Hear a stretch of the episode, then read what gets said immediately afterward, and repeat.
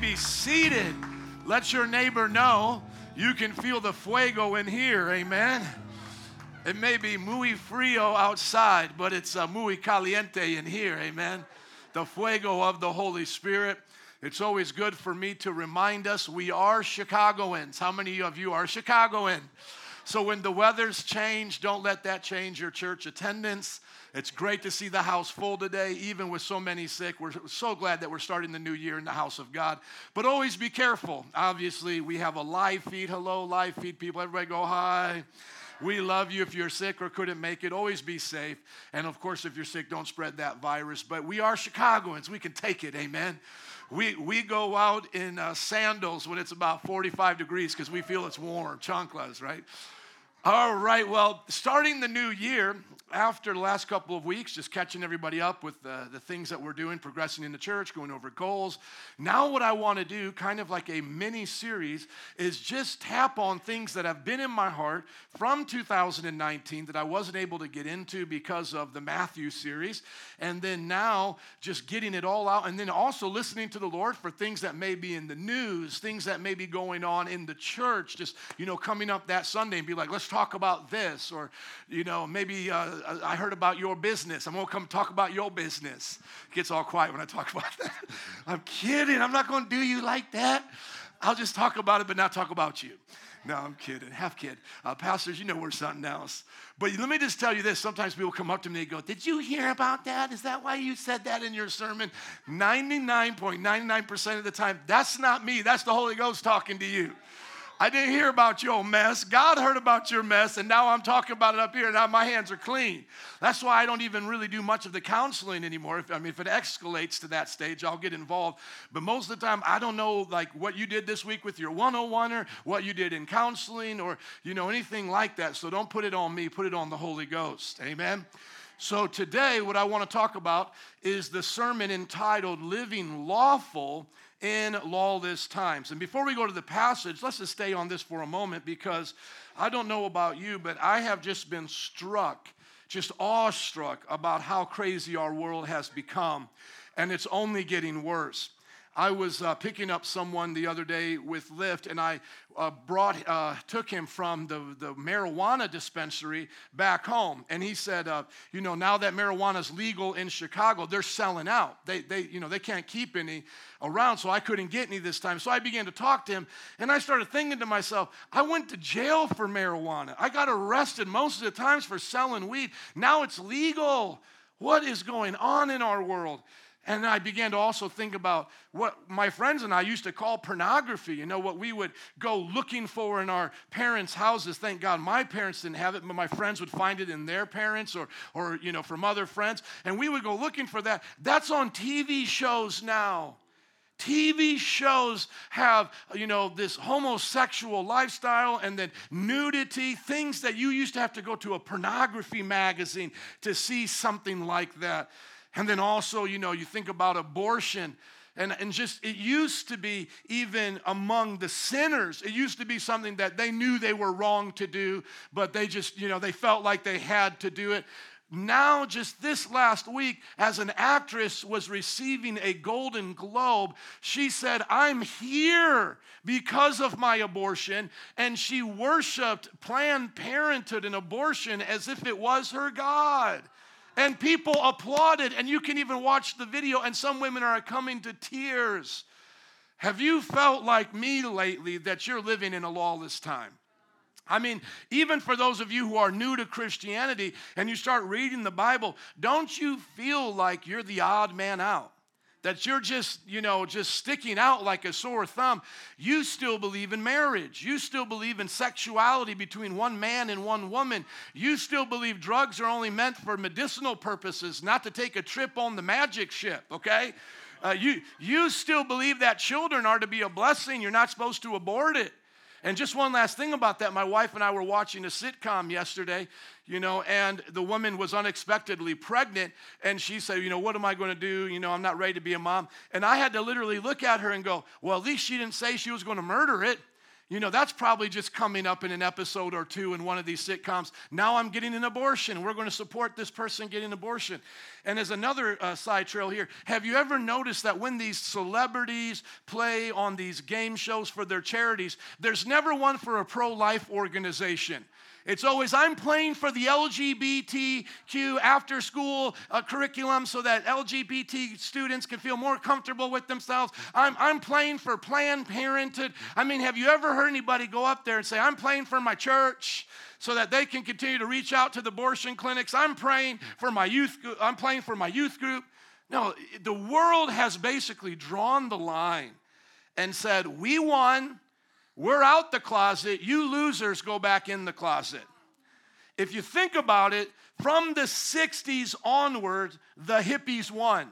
Now, most of us were not alive when the hippies were here, but they won.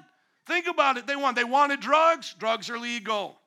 They wanted sex without repercussions. Now they have abortion and they have just no marriage certificate meaning to them. You know, just live however you want, polyandry, switch partners. I've already had two people that I've picked up in my rides that, that are sharing their partners. I mean, it's becoming common. Uh, the, the 60s, they wanted drugs. They have it now. They wanted free sex. They have it now. They wanted to be able to kill their children. They have it now. They wanted prayer and the Bible out of school, that religious stuff that they were brought up with in the 40s and 50s. They have it now. They wanted perversion in the media. I was studying about the, the first time Marilyn Monroe posed nude in the 60s, and, and Hugh Hefner had put her in Playboy. He actually had to go to court for that. And then the first nude movie that came out, I mean, you just think about how quickly things have changed in the last, what, 55, 60 years if you would have fallen asleep like, like possibly Captain America, and I'm surprised they didn't play off of this, but if you would have been like Captain America from the 40s and the 50s, and then you woke up into the year 2000, you would think the world was now run by aliens. You would be like, what in the world has happened here? And it's not just because culture makes things right, it's because the Bible was the basis of a lot of our culture.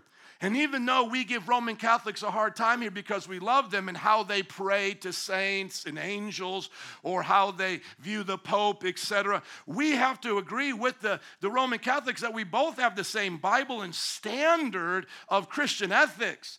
And so back then, the majority of people were Protestant or Catholic going to church in God we trust was even added to our money, and those kinds of changes were happening. Ten commandments were put on, you know, courtroom houses. A prayer was allowed at school. Prayer was allowed at your speech, at your graduation. Prayer was allowed in the football locker room. And now look at all of these years later, the hippies have won. They have come out the closet. They have now pushed us into the closet. And let's just ask ourselves a question. Even though we don't base our morals on pragmatics, let's just just ask our question pragmatically are we better as a culture in 2020 than we were in 1955? I mean, it's just laughable when you think about it. And then sometimes people miss my point and they go, well, at that same time, Joe, there was, you know, segregation and all of those things. Yeah, who got that fixed? The Christians. Reverend. Reverend, not the atheist, Reverend Martin Luther King Jr. raised up the church to do what the church ought to have done many, many years before. It was Christians, not atheists, leading the marches. I have friends, parents who walked in the marches. I lived down south, my friends. We're in, in the early 90s and all that. We're just a few years before that. They were still dealing with the problems of segregation. And their parents, my pastor's parents, walked in those marches in Montgomery, Alabama, in, in uh, Atlanta, and these places. And it's redonkulous when you talk to these people and you ask them, does the generation now represent Martin Luther King's generation? I mean, this, just go back and listen to our God in Politics talk with uh, Thomas Gross, one of the African Americans in our church who thought he was woke, was going to teach Thomas Gross, an African American who was brought up during the time of the Jim Crow era, and his parents walked in those marches and he himself had to go through some things being served out of the side of buildings in New Orleans. And this one yoke, woke young African American tried to teach him about the, the, the struggle. And this man said, You have no idea about the struggle. I was there for it. My parents were there for it. I lived through it. And we didn't go through the struggle so you could hang your pants down, sell weed on the corner, and listen to the gang members and thugs from the radio. My father's generation, he talks about my father's generation, the people who walked in those marches were men married to their wives, were men that stayed at home, were working jobs, loved their children, and guess what? They went to church two, three, four times a week. Not saying everything a Christian's ever done is perfect, but man, was it better back then. I mean, what would you want to have? Look at all communities. What would you rather have, the African American community of 2020 or 1955? What would you rather have, the white community of, of 2020 or 1955? What would you rather have, the Latino community of 2020 or 1955? I mean, all of our communities were better. All of our communities were stronger going to church, honoring their neighbor, praying before their meals, respecting authority. And when there was problems, they rose up and did something about it. Well, now it's time in our generation to do something about it. For, for the first time, everybody, you've got to get this because you might just be thinking, well, Pastor, it's always been bad, and every generation doesn't understand the, the, you know, the previous generation or, or the one that comes after them. You know, every generation seems like it's getting worse, in other words. No, no, no. You have to understand this for the very first time in this culture, not talking about other countries, we're just going to talk about this culture. For the very first time in this culture, your worldview as a Christian is not acceptable. Let that sink in. Everybody get that? It is not acceptable. You bring up God creating the earth and the moon and the stars and the universe in your science class, you will be told to shut up and stop talking about that. We don't talk about that here for the first time. You want to talk in your, uh, your sexual class, your biology class, you want to say, I believe in reproduction setting the standard for how we should have sexuality. They'll tell you, shut up, don't talk like that. If you, in that same biology class, say, I actually believe that bodies are given according to their DNA, and that's how you're supposed to be the rest of your life, you'll be told, shut up, stop talking like that.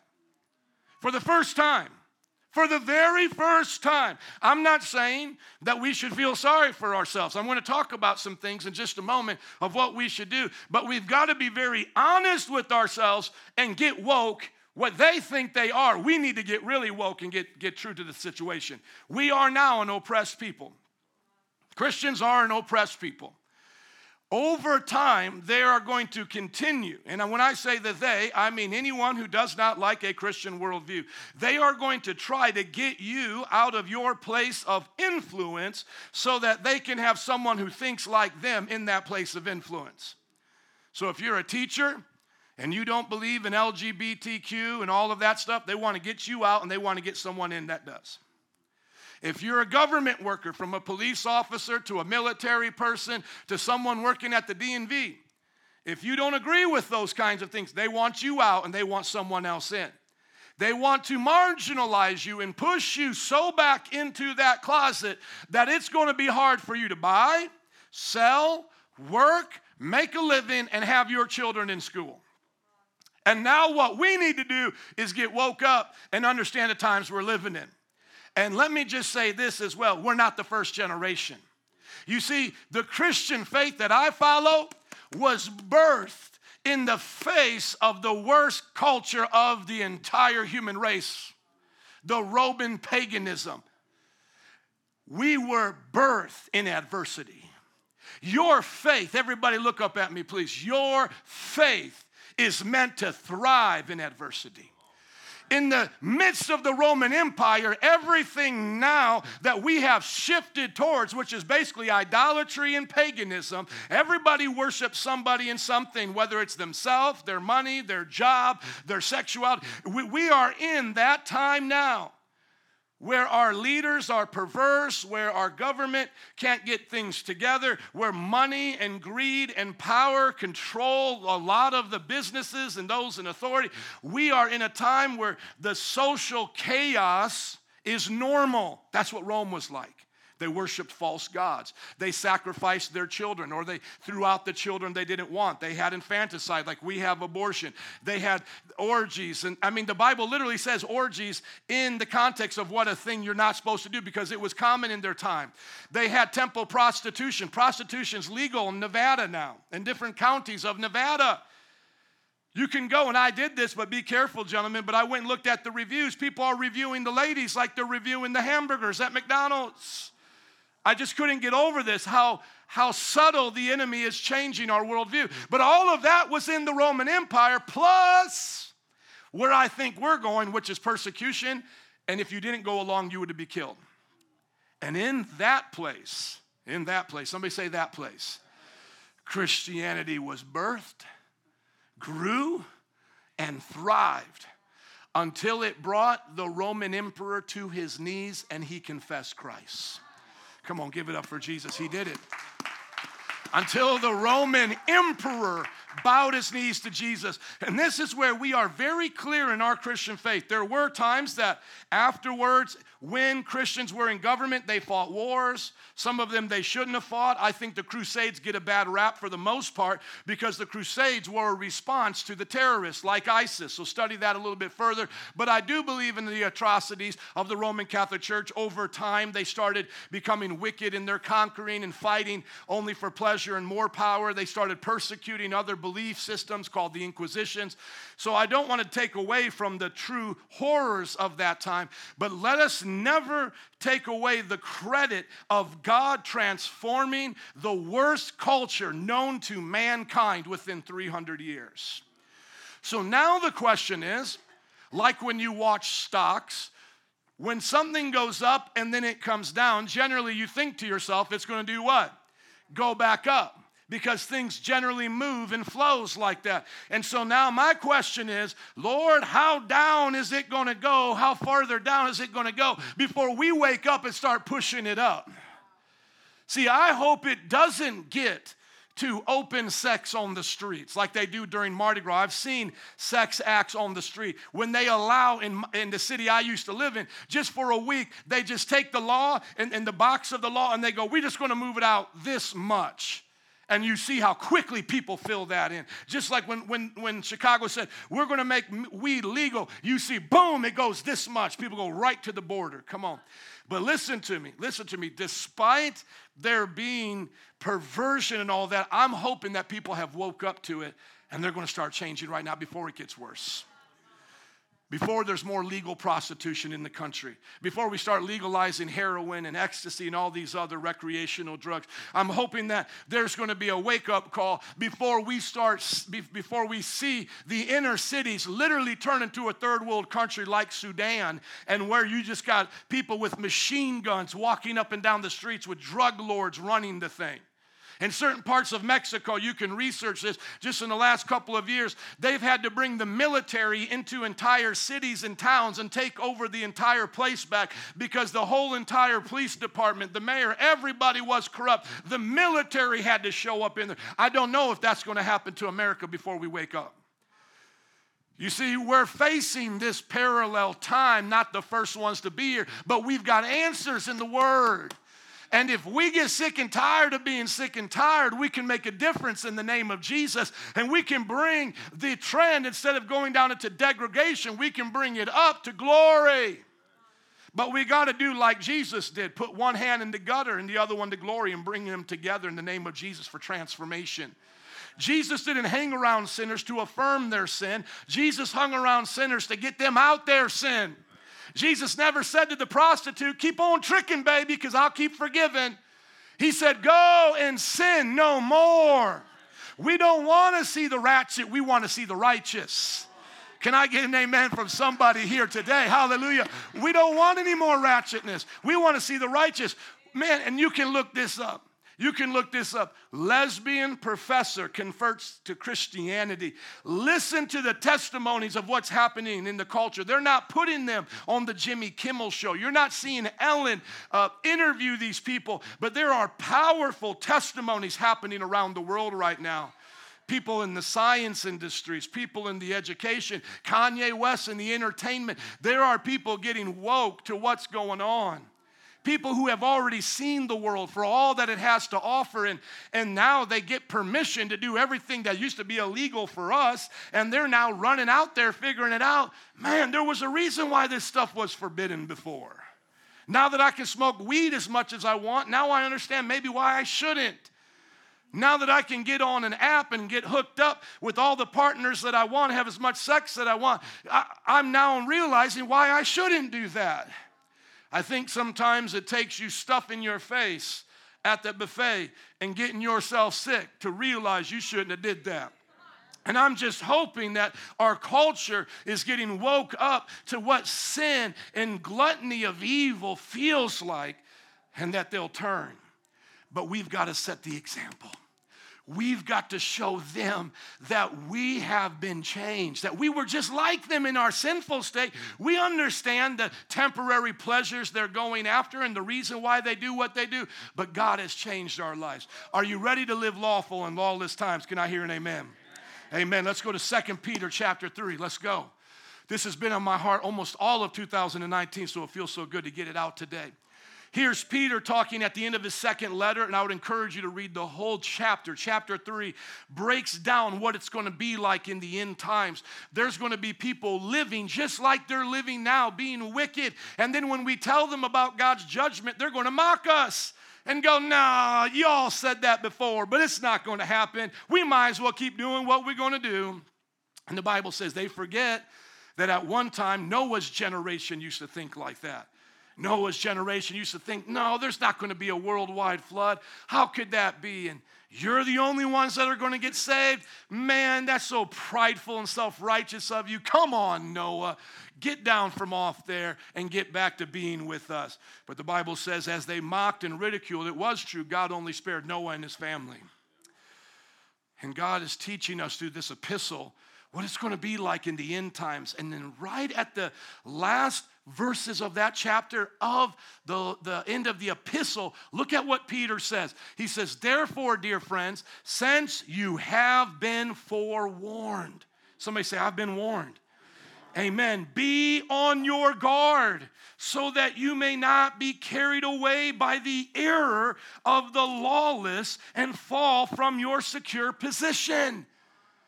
Be forewarned that lawlessness will seem acceptable to you guys and it will want to draw you in and you will leave your secure position. It says, rather, but grow in the grace and knowledge of our Lord and Savior Jesus Christ. To him be glory both now and forever. Amen. Somebody say, Amen. Amen. Thank you. Look at the scripture. Clearly, it is teaching us what it's going to be like in the end times. They were tasting a little bit of it, and we're tasting a lot of bit of it. Because, like never before, are we seeing a falling away. Now, watch this because everybody says, well, there's always been evil during the time of Wesley. There's been evil in the 1800s, 1700s, different Christian people like Moody or whatever. But no, listen to what this passage says is a direct connection to how you know it's getting towards the end is that people from their secure position will be tempted to go to lawlessness. We have never seen in human history what's going on in America and Europe and other parts of the world. Nations and people groups who were predominantly Christian, secure in their belief in God, fall away to something else. Remember, during the time of the early church, starting in Rome, they were already pagan. So, in a sense, there wasn't a loss, there was only a gain. The day after Pentecost, there's about 3,000 Christians. There's whatever amount of uh, Romans, whatever 10, 20 million Romans. So now, as they go forward, it's always growth. Adding on to that, the Bible says a few more thousand get saved, a few more thousand, and it just keeps growing. Did they ever see in their lifetime a majority of those Christians deny the faith and become lawless? No. You follow church history, generally, what's going on in Christianity? It's growing. Goes to Africa, grows, goes to Latin America, grows, goes to East, East Asia, grows. But what are we now seeing for the very first time? The falling away. Where now we're seeing the chart go low, to where in America, depending on who you listen to, what statistician you're getting your stats from, we are somewhere between 4 and 10% Christian now. Now, still, don't get me wrong, about 70% will say they are Christian by religion, but when these people, you can get George Barna's book, Think Like a Christian, or Think Like Jesus, rather. You can get these, uh, uh, another book called The Evangelical Recession, other books like that. Now, listen, They'll check off, I am a Christian when it comes to religion, but then they'll start asking them questions. A question that any Christian should believe, like, do you believe Jesus is the only way, the truth, and the life? Out of those people, only about four to five, six percent say, I believe that. So they checked off, I'm a Christian, but they are not Christ centered. Now, can you be a Christian and not be Christ centered? Can you be a Christian and say there's other ways to heaven? No, that, that's never been a definition of Christianity. If that was the definition of Christianity, then why were the Christians dying in Rome? When we were getting martyred for 300 years, most of you uh, would do well to look at my book, Disciples of the First Disciples, online to get a little brief bird's eye view of, of church history. In that time that we were, we were striving for growth and, and seeing God change the culture, eventually bringing Rome to its knees, we were dying by the thousands and the thousands, persecution, being fed to lions. And the last persecution before the emperor converted to Christianity was one of the worst. So when we look at the Bible, we don't see Christianity declining, we see it increasing. But we see in the end times, Christianity is going to start to decrease, become lawless. And so it's not just me being alarmed and, and being conspiratorial, warning you like this. No, I'm taking the warning Peter wrote 2,000 years ago, going, we're seeing this now we're seeing a great falling away. And sometimes it's just so subtle. Take, for example, a pastor who said, I was always conservative in my beliefs about sexuality, but then my son came out to me as gay. I began to listen to his story, realize how much he loved Jesus. He, you know, nothing changed from the day he came out to the day he was a Christian. All of these things have just been a part of his journey. And so now, as a pastor, I'm changing my position on sexuality. You can read about many, many pastors who have done that other pastors who are coming out for recreational marijuana, all of these things now being supported by people in the ministry. There are now feminist pastors standing in front of the Planned Parenthood, blessing it, saying Planned Parenthood is a blessing to women.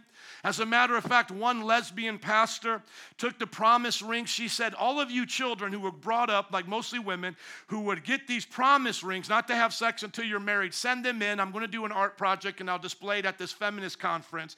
They sent in their promise rings as a sign of rebellion. We can have sex with whoever we want and still love God. She took the promise ring and made it into a statue of a woman's private part. You can look it up online. A pastor, not a Satanist, not a witch but a pastor did that. This is the world we're living, falling away. But look what the Bible tells us. You've been warned. Guard yourself that you're not carried away by the error of lawlessness and fall from your secure position. How can that happen? Well, it's so simple because as I was telling the men, if you're going to check out those reviews, you better guard your heart because the moment I checked out those reviews, because I wanted to see if these brothels were for real, if this was really a legitimate business, and they were, these legal prostitution places in Nevada, what's the temptation that now comes to me as a man? Well, that don't hurt nobody. These women get tested, gives them money. What's wrong with that? How many know that's That's a temptation. Marijuana, it doesn't hurt anybody. You know, you're just sitting by yourself smoking some weed with your friends. You know, an abortion, it's not really a person. You know, it's just a clump of cells. If we catch it early enough, you know, it's just like cutting off a fingernail, something that you can live without. It's not your body, not your choice. And so when we start to listen to the temptation of, this en- uh, of the enemy in this generation, we can be tempted too. Because people who fall from their secure positions used to be secure just like you. So if I were to have that pastor up here right now and go, Pastor, why do you affirm the LGBTQ? He might start crying. I mean, like, would you be ready for that? Like, if he started crying, going, I just, I love them and Jesus loves them. And I feel like we're, we're part of what makes them want to commit suicide. We just need to accept all of God's children. How dare you judge them? Let's love them. What do you do in the face of those appeals? See, a lot of people are falling for it. I had put up a video not too long ago of an African American church uh, in Atlanta. And by the way, I still love what the black church gives to Christianity. I love the hand clapping, the jumping, the shouting. I, I've cut my teeth on that. I just appreciate it. Some of my friends are great preachers running, running their churches like that in that traditional way. But I put up a church that was run by a gay bishop who's married to his partner. And if you would have just watched the service, because it was just a test, just watch the service and tell me, can you notice anything different here? You wouldn't have noticed one thing. You see, because we're coming to the time now where the devil can imitate what we have here to a certain point. And if you're not wise to what church really is, if you're not wise to what Christianity really is, you can fall for another, uh, another version because that version makes you feel good. Whereas I might be the one that grieves your heart today because I talk about your sin, or I might be the one that makes you feel awkward because you have friends that are doing these things and you're trying to choose between God and these friends and all this. And you see, you might want to just slip right in to this lawless lifestyle because now it feels better, it's easier. And let's just be honest don't we all want to have an easier road? I mean, just in the flesh, let's just be honest. I mean, if I said to you right now, I could give you one pill that would let you eat whatever you want to eat, but you would still lose weight. How many would take that pill? I mean, I mean, just pop that pill. You can eat whatever you want and still lose weight. I mean, we want the easy road. If I said to you, every week I'm going to give you $10,000, what you do with it's up to you, but every week I'm giving you back that $10,000, how many know our budgets would just go right out the window? We would say, well, now I'm getting $10,000 every week. It's guaranteed. Who cares about a budget? I'm just going to spend money however I want now. And is it not the same kind of thinking with sin? I'm going to take away these sins and show you in the Bible another way of looking at it. Pastor Joe was wrong. Billy Graham was wrong. These other pastors was wrong. You, you know, Tony Evans was wrong. Moody Radio was wrong. All these people were wrong. I'm going to give you another way, and you're going to feel better about yourself. You're going to feel better about yourself. You're going to love yourself more. Boy, there's Oprah Winfrey's message right there, isn't it? And it's tempting. People falling from their secure position. But what does the Bible say instead to do? Grow in the grace and knowledge of our Lord Jesus Christ. We're not to grow in legalism, like just a bunch of things we're not supposed to do or we go to hell. No, we grow in the grace of Jesus. It's the grace of Jesus that convinced me not to smoke weed. It's not because I was just so afraid I was going to go to hell. I realized why I was smoking weed. I was self medicating. And I was talking to this young man. I said, Why do you really need to do that? The sober mind is the greatest gift God has ever given you. And I said, You know, I've watched my grandmother lose her mind, you know, and amnesia and those kinds of things, Alzheimer's. And it's the worst thing to do is to lose your mind. Why mess with drugs when it tampers with your mind? You know, my wife, when she was on pain pills because of the accident we were in when a person hit us and her ankle was broken, she could tell when the dosage began to affect her mentally. It's something how powerful those drugs are and how they make life durable when you're in a lot of pain.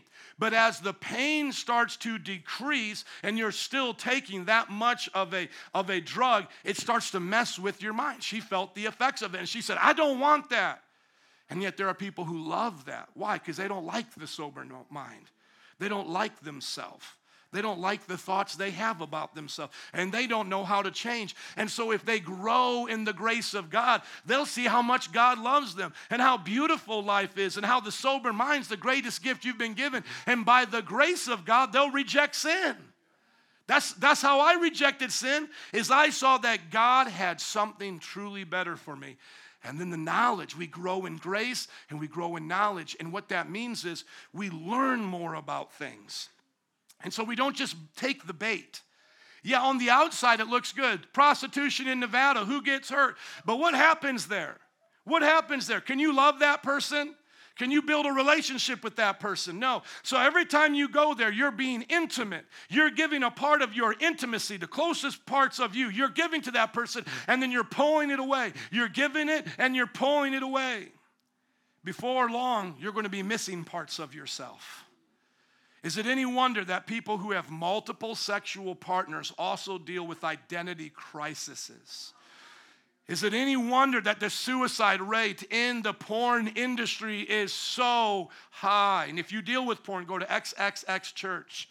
XXX Church. It's a place to help porn people, uh, prostitutes, those in the pornography industry, and people who struggle with those things to get out of it. But is there any coincidence? No, because every time you're giving yourself to somebody intimately and you're pulling it away, you're losing parts of yourself, taking on parts of their baggage because you're supposed to become one with them and share in the love with a, with a spouse. But instead, you're doing this continually with someone who doesn't care about you, doesn't love you, and your soul gets intermingled like as if you took water water and mixed it with pop, and then you try to separate, and I say, separate the pop from the water, you can't do it. Is it any wonder that we're so depressed after having so much sex? Is it any wonder that we're so messed up in our mind after doing all of these drugs? Is it any wonder that women who have abortions don't have better lives? It actually hurts them, despite what that actress said. Many regret it. Many have troubles in their health as a result of it. It's not as safe as they say. And the Bible says, grow in the grace and knowledge of God. To Him be glory both now and forever. So it's not about us, it's about God and His glory. How does God get glory out of my sexuality? By obeying His, uh, by, when I obey His will, He gets glory. Even if other things feel good, it's not about feeling good, it's about giving Him glory. And so everything is filtered through the glory of God. Can I hear an amen? That's just the introduction. Are you guys ready? Scroll through it a little bit, give them a little teaser. I'm telling you, it's just the introduction. Keep going, keep going. Show them it. There you go. Let's go back to the top. Let's see if I can get through this or if this is going to be a two part. How many enjoying yourselves today? Now, are we the first ones? No. The church came from this time. But there's also a unique story in the Bible about Daniel, Shadrach, Meshach, and Abednego. They were taken as captives into Babylon. We don't have time to get into the whole story, but I want to give you some of the tips that now you can learn from Daniel. The first thing is when Daniel and his friends were captured and taken into Babylon, they were willing to not fight, but rather go along with the non law issues. The first thing they did to these captives, these Jewish boys, and when they took them into their captivity, is they changed their names. See, right now on your jobs, they want you to start saying the names of the, the, the, transgender person that they prefer and all of these things. And you may be shocked by when I tell you this, but I say go along with it. Now, on your personal time with your friends in your personal life, op- uh, uh, oppose it. But let me tell you why I think you should go along with it because you quit, they're going to put someone else in that job now. See, they got you out, didn't they? Well, let's say you're a teacher, and Bobby is going to go from a girl to a boy. She was Bobby, let's say she was Barbara, and now she wants to be called Bobby, okay? And they're going to tell you as a teacher, you better call Barbara Bobby now. Now, if you say, This is against my religious convictions, what are they going to say to you? We don't care, you're fired. Now you're not a teacher anymore. See, they love that. I'm going to get to a scripture in just a little bit, but we've got to be shrewd in how we do this. We've got to be careful on what we walk away from because if we all walk away, then there's nobody left in this culture. Do you get that? And I'm not saying we run away. Some of you are social workers, some of you are police officers, and it would just be so easy for you to stand up that one time, they put you on blast, you get fired, and now it's over. You're not a police officer anymore. You're not a social worker anymore. You're not a teacher anymore. You're not a sergeant in the military anymore. They got you out of that job. You don't work for Apple anymore. Now, I am going to be preaching a word sometime this year about finances and how we need to learn to be independently wealthy, all of us, so that if they take our jobs, we can still survive. But many of us are not there, and we need to be able to be like Daniel, Shadrach, Meshach, and Abednego and play by their rules as long as in our heart we still know the truth. Because the first thing these, these people did to them is they changed their names. Daniel's name had the name of God. El is judge, and they now say, Your name's to be Belshazzar or Bel uh, protects. I'm to name you by my God, son. You're mine now. You remember that in the color purple? What's your name? Kutakinti? Kutakinte or what? Toby? What were they trying to call him? Toby? And he kept fighting it. And that's and it's good to do that. But we've lost the war, friends. It's over now. Every judge, if they walked out, listen to me, every Christian judge, if they walked out, every Christian teacher, if they walked out, those who believe like us would only be about four or five percent. Nothing would change. We would just all be out of our jobs. I know you're surprised to hear me tell you this, but I'm woke to this. You need to stay on that job and let them call you Belshazzar if they want. And you need to be able to be cool with calling that person now by that name if they want. You, you, you've got to understand this. That is not a fight you want to get into right now. Because you are not in Jerusalem anymore, you are in Babylon. And in Babylon, they're wicked. And you pick your fights wisely in Babylon. You don't just rise up and try everything in Babylon because Babylon will crush you. And we now have to be wise in this culture, just like they are in China. They don't run out to the streets with a gospel truck and say, Here we are. They're meeting underground. They've got to be wise. And by the way, Christians are rejoicing over that Iranian terrorist being killed in Iraq. Listen to, a, listen to Gloria Copeland's daughter talk about the reports they're getting from the missionaries because when Muslims are in power like that, Christians are one of the groups that suffer the most. But, anyways, listen to me. They called them by their pagan names now. You're Belshazzar, Bel protects. Hananiah, which means Yah is gracious. You're now Shadrach, command of Aku, the moon god. Mishael, who is El, you're now Meshach, who is Aku, the moon god as well. And Azariah, Yah is our helper. You're now Abednego, slave of Nebo, the god, Nebo. Isn't that something? They changed their names. So, number one, you got to be okay now with going along with this Babylonian system. Otherwise, everything is going to get you out of that system and you're going to lose and lose your influence. Now, let me say this as a caveat. You want to go against it and start a revolution. I'm with you. I'm just saying, don't complain about the cost then. If you have to go be homeless now and sell, you know, and sell your shoes and your clothes on the street and start living out of a tent, don't get mad at me because you wanted to take on Babylon. God actually told the, Jew, the, the Jews, He said, You're going to be here for 70 years now. Get used to it.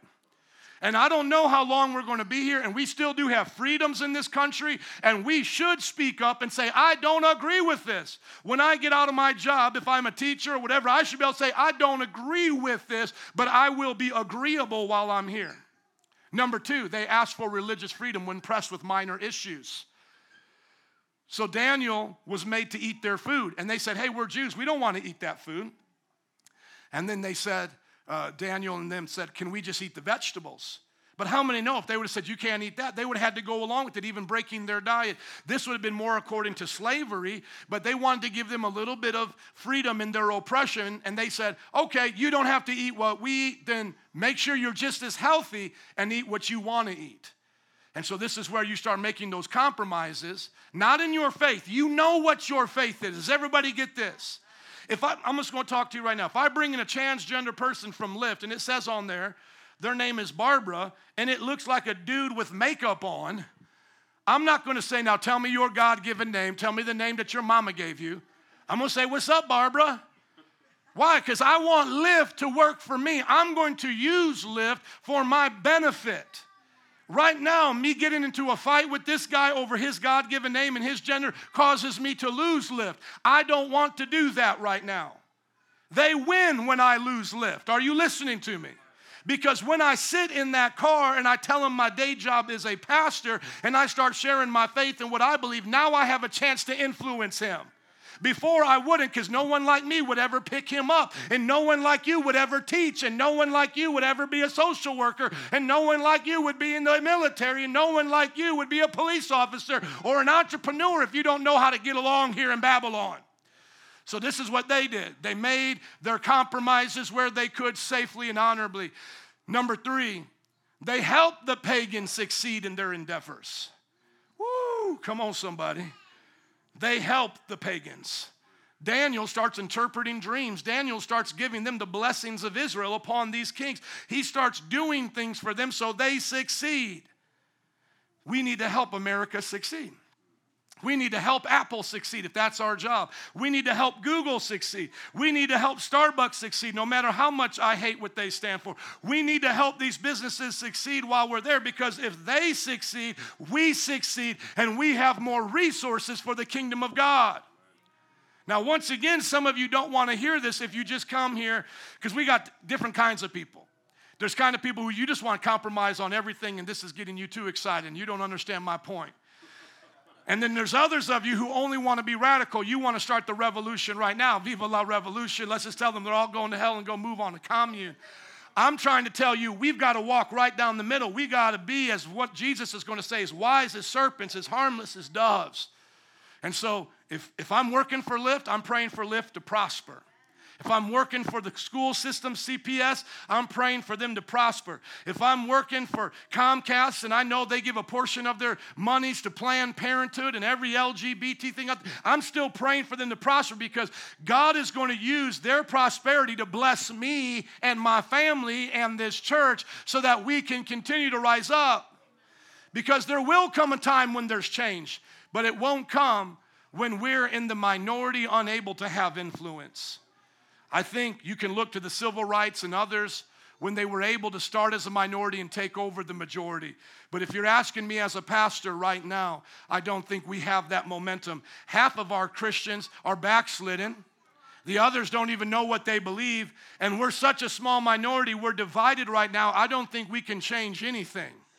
So start to be wise, friends. And then lastly, when it came down to them, the line they wouldn't cross, to stop praying or worshiping their God, that's when they said, We can't play along anymore.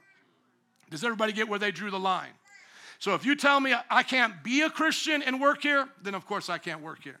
If you're telling me I can't pray to my God and believe in my God and work here, then I don't want to work here. That, that, that's where the line was drawn. Then I guess I can't be in the military then. But that is not where we are at now. That may come to where we are at, but that's not where we are at now. So the first three we can do, just go over them again. Look at them, please. The first thing we can do is not sweat the small issues. On your personal time with your family, in your neighborhood, when you're preaching, when you're here, when you're doing discipleship, stand for every jot and tittle you stand for. But when you're in the world, pick your battles. Number two, Make sure that you are telling them what you believe, though. Don't just remain silent be like, well, I'll just do whatever you want me to do. No, you got to have communication with them. Say, hey, I'll be honest with you. This, you know, you guys want to put me out here every week in front of, uh, uh, you know, Boys Town, and you want me to, to, to affirm this lifestyle. That may not be the best place for me. Bobby likes that more. Maybe put Bobby over there if you're a police officer or something. You know, you know, maybe you could talk to them and say, These are things I prefer. Or if your party, if you're going to work parties and now they're smoking weed, you can go, Hey, look, I can go to the work party, but I don't want to be around you guys smoking weed. So can I just come for 15 minutes?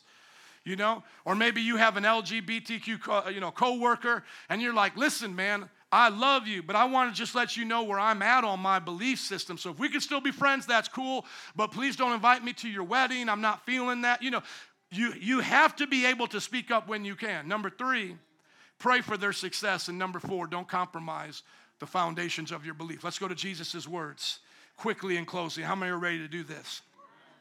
I said it before, but now I'm going to give you the context. Jesus was telling those disciples as they're about ready to face probably the worst culture in the world at that time, the Roman Empire. He says, I am sending you out like sheep among wolves.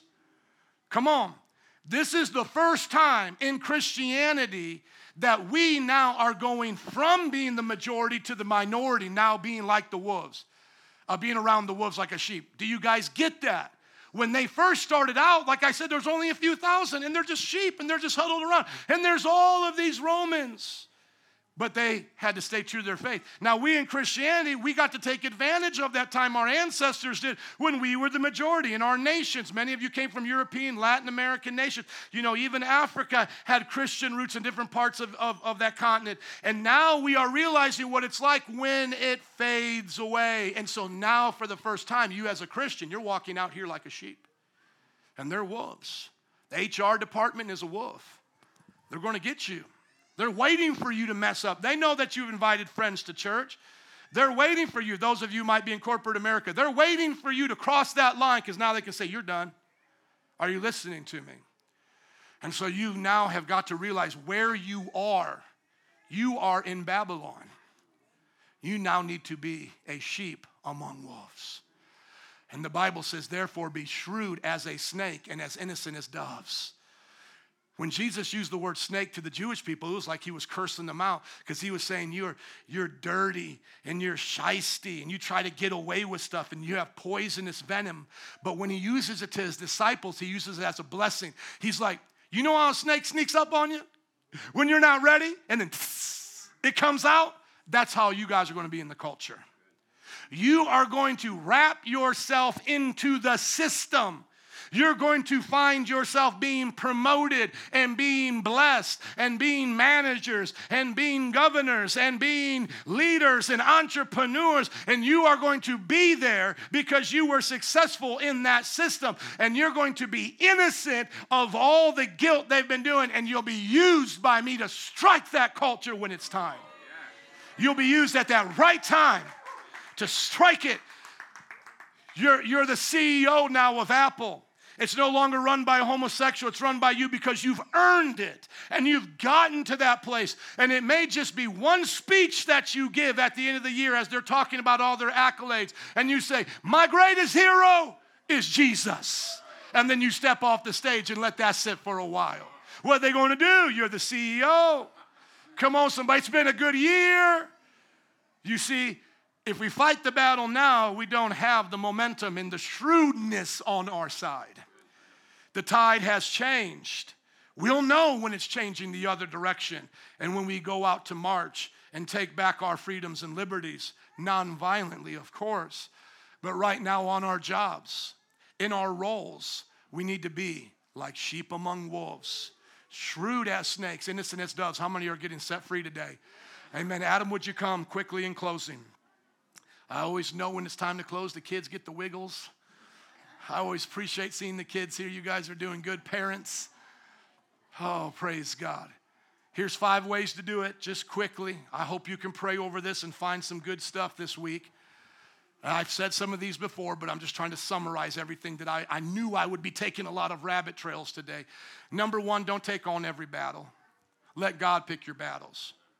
If, if you're going to be the Lyft driver, who says, Sorry, I'm not calling you Barbara. I want to know your, your male name because I can tell you're a dude. If you want to be that one, just tell me you did it because God told you to do it, not just because you now just wanted to fight every battle. If you say God told you to do it, okay, then accept the consequences. Where God guides, He'll provide. Because I want to make sure that we're being spirit led now, because remember, we're sheep among wolves. You don't go walk up to that wolf unless you're ready for that confrontation. Otherwise, you just just move out of the wolf's way. Just go over here. I'm just a little sheep. Now, I know that sounds like, well, that's opposite passage of what you teach us to be bold and confrontational. There's a time for that. I'm just saying, in your board meeting, when they say we're going to be celebrating Pride this, this year in a great way, we're all going to be wearing rainbows and this, this, and that, and we're going to make sure all of our coworkers who are LGBT can do all of this. You can simply say, hey, you know what? I'm a Christian. Can I wear a rainbow but mean that I love the flood? and how God judged the world? Well, you wear whatever you want for that day. We'll be okay with it, okay? Do you see what I'm saying? You got to be shrewd. Pick your battle. If I still got to wear a rainbow, I'm going to wear a rainbow in my heart, believing what it is. Because remember, every time they called them boys, they didn't call him Daniel.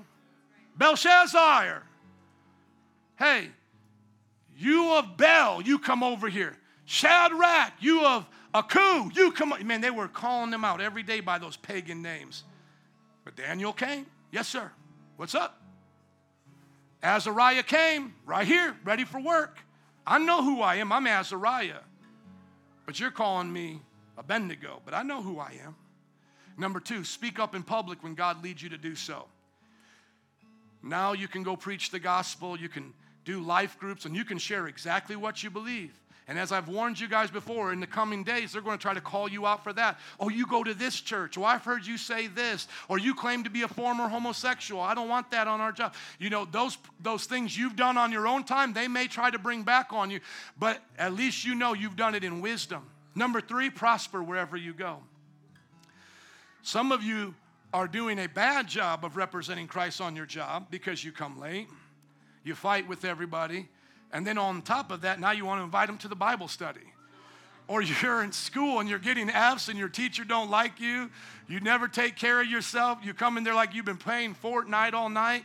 And then you want to tell your professor that they believe, you know, they came from an animal, so that's stupid, you know. They don't respect that. Get straight A's and then tell them that. Come in there like you're already in college with your stuff together and then tell them what you believe. Watch how differently they'll take what you're saying. They'll be like, wow, this is my top student. I do appreciate how they give me feedback in the class. Well, that's their opinion. It's a lot different when they can paint us into a corner. They want to make us all look like Neanderthals. They all want to make us look like we're stupid. They want to make us look like we're unsuccessful, that we're hate mongers, which, which if you disprove that, they can't use that as an argument. That's why a lot of our public presentations, even after we get a little confrontational with people on the video, we're now purposely, because we want to be shrewd, we're now purposely saying at the end, We love you. After they've cursed us out and all of that, we're like, We love you because we want it on the tape that everybody heard us say it. Because we want to be shrewd with them, because otherwise they'll be like, They don't love us, they don't. Love. No, we told you we loved you.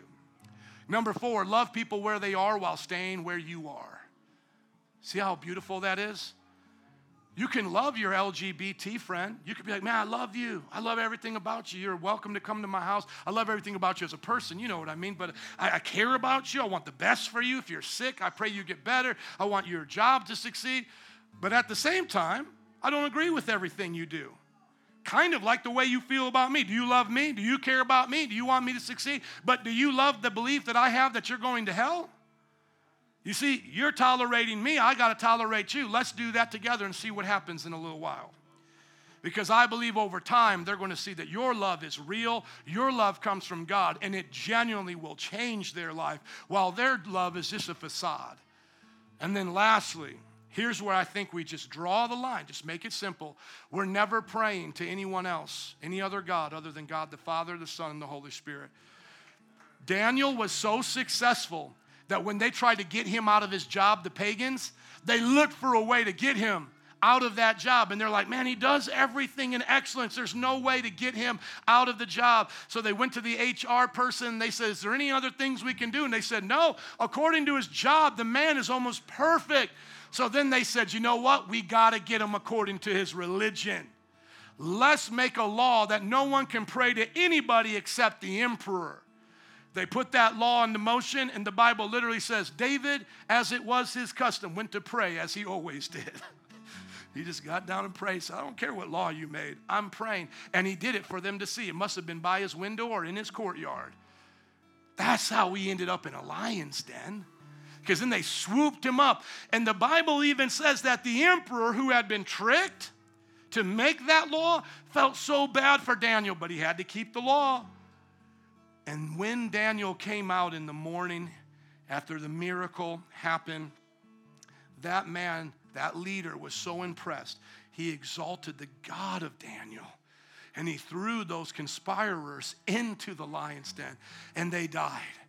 I still believe in a God who rescues. I still believe in a God who works all things for his good. We just have to be faithful in the process to live lawful in a lawless time. Is there anybody here that says, God, I'll be lawful in lawless times? Would you stand up with me? Give it up for Jesus as you shout, Hallelujah! Hallelujah, Lord! Band and altar workers, would you come, please? Let's pray. Thank you for coming today. Father, we thank you that you give us these stories to inspire us. May we be like Daniel. May we be like Mishael. May we be like Azariah. Oh God, may we be like these wonderful men and women and others. Come on, pray right now wherever you're at. Pray for strength to go through what you got to go through. You know what I'm talking about. Most of you do not work for Christian businesses. Most of you have already been in the meetings. You've already been updated on the new protocols. And your heart's been grieved, and you're like, How do I do this? I pray today that you've got wisdom on how to do it. Now pray for your strength not to fail. You've been forewarned today. Pray that we can guard ourselves. If you're here today and you've never met Jesus, welcome to the revolution. The revolution starts in our hearts. Let Jesus change you, make you countercultural. May He answer the needs of your soul that you've tried to find in other places. If you're here today and you need to accept Christ, just throw up your hands and say, Jesus, I surrender my life to you. Forgive me of my sins.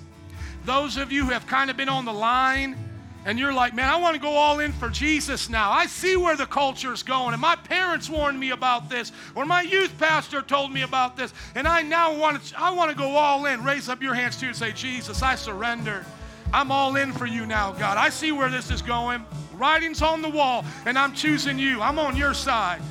Forgive me of compromise. If anybody's compromised, ask God to, to convict you and ask, and ask Him to forgive you so that you walk out if you're not compromising. You know the difference between being shrewd and wise and compromising. Those of you who have been going too far to that side, come on back. Come on back in Jesus' name. A few more moments. We'll close in worship. And those who want prayer from these disciples up here, you're welcome to come. A few moments right now. Jesus, center us. Help us to focus on you on our jobs, in our families, in our neighborhood. Jesus, we want to be used by you. We want to change the world for you, Jesus.